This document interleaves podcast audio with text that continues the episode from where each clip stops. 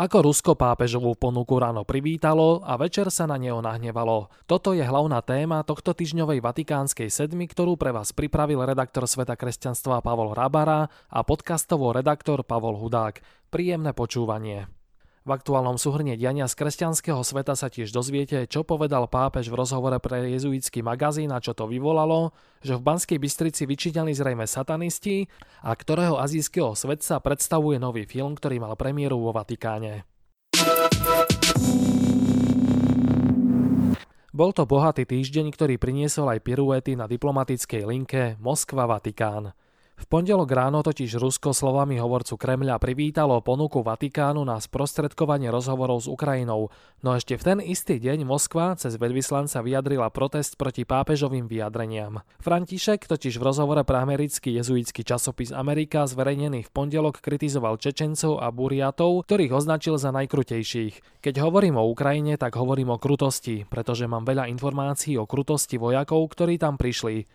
Vo všeobecnosti sú najkrutejší možno tí, ktorí sú z Ruska, ale nemajú korene v ruskej tradícii. Takými sú napríklad Čečenci či Buriati. Rozhodne tí, ktorí v minulosti napadali aj ruský štát. To je veľmi jasné. Toto sú slova pápeža Františka zo spomínaného rozhovoru. Ruský veľvyslanec vo Vatikáne Aleksandr Audejev pre tieto slova navštívil v pondelok večer diplomatickú službu Svetej stolice a tlmočil rozhodný protest Moskvy. Vyjadril som pohoršenie nad takýmito narážkami a poukázal na to, že nič nemôže otriasť súdržnosťou a jednotou mnohonárodnostného ruského ľudu, uviedol Avadejev. Vo štvrtok sa ozval aj ruský minister zahraničných vecí Sergej Lavrov.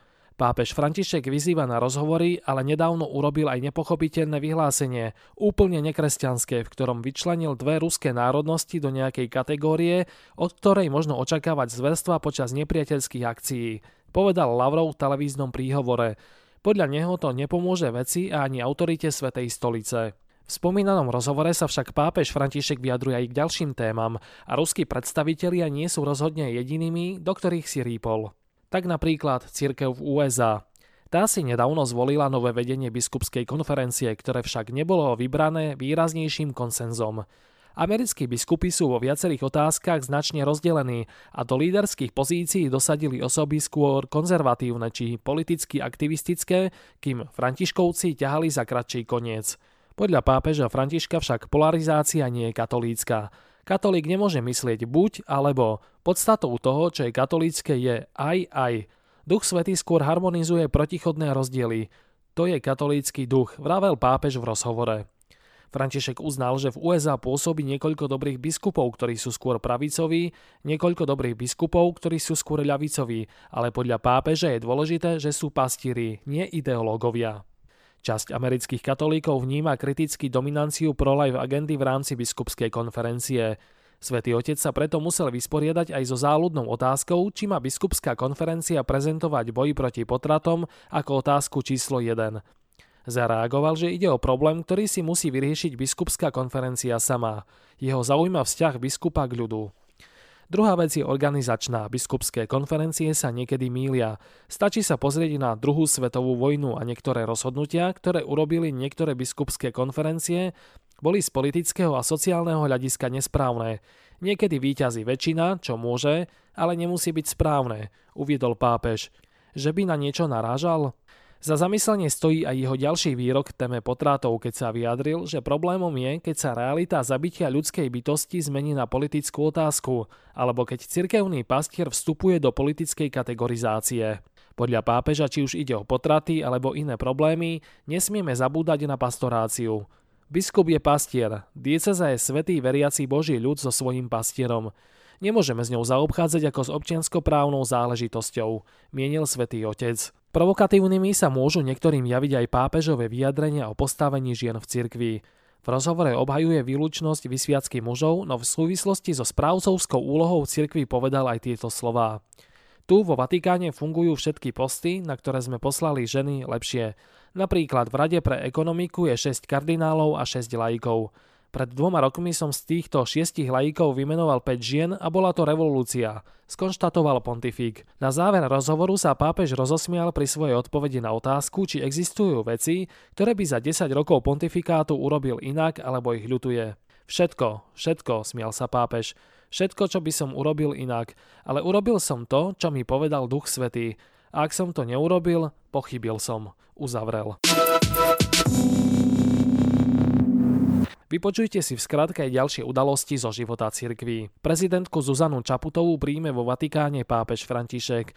Na návštevu Svetej stolice odcestuje 10. decembra, absolvuje aj rokovanie so štátnym sekretárom Svetej stolice Pietrom Parolínom. Na oplotenie pri kostole svätej Alžbety Uhorskej v centre Banskej Bystrice vandali nasprejovali satanistické symboly.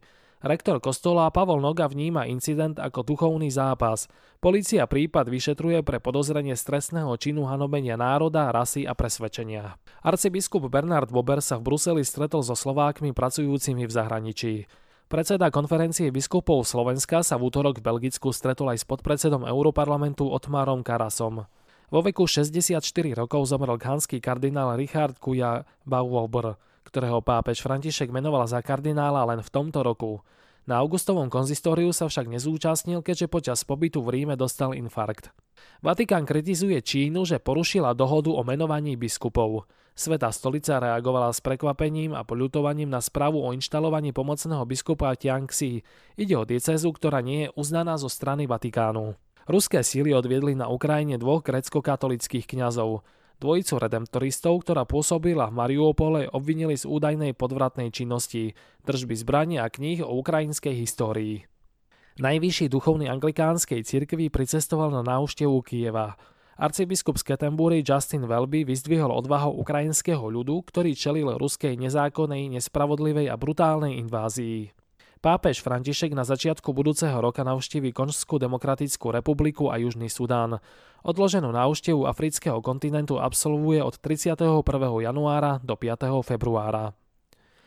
Predseda Slovenskej biskupskej konferencie Andrej Saje oznámil zriadenie nezávislej komisie na ochranu detí. Cirkev v Slovensku ňou chce podniknúť kroky v boji proti sexuálnemu zneužívaniu.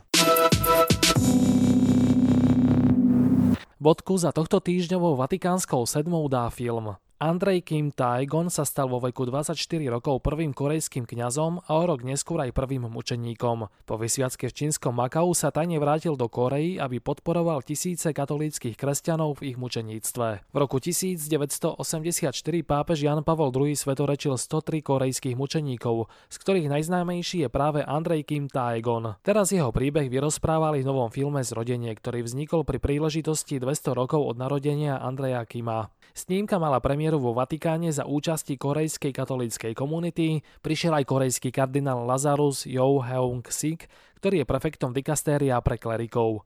Prajeme vám požehnaný víkend.